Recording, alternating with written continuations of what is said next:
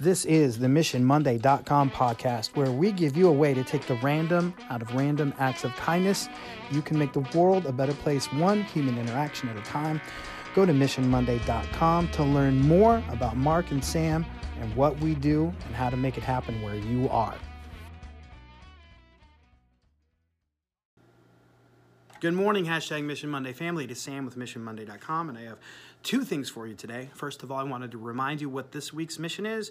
It is to show appreciation or thanks or gratitude in an unusual way. My example was the shoe thing, but it can be whatever you want. And if you want to learn more about the whole show me your shoes thing, well, you're going to have to have me or Mark and I come speak, but that's another story. Here's the second thing I wanted to talk about. This will be the second time that I've mentioned the coffee house in Lincoln and the proprietor, Mark, who is a great dude. I love the coffee there, but I think I go there for as much as the wisdom as the coffee. I'm not sure if that sentence made sense, but I think you get what I mean.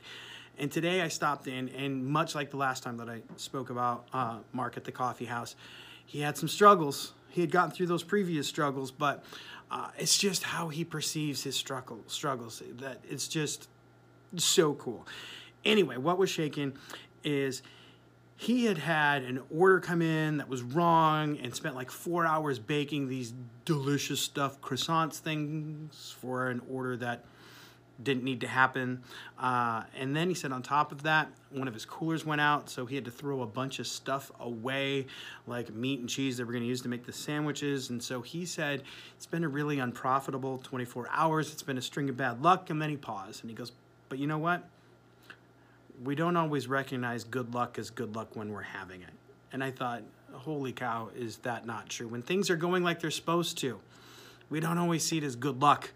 We just see it as that's how it's supposed to be. And when things don't go our way, we often think it's bad luck. So, uh, in this week, let's keep giving thanks. Let's be thankful for the good luck that we may not recognize. And by the way, if you're in Lincoln, stop at the coffee house. Also, go to missionmonday.com. And I love you guys.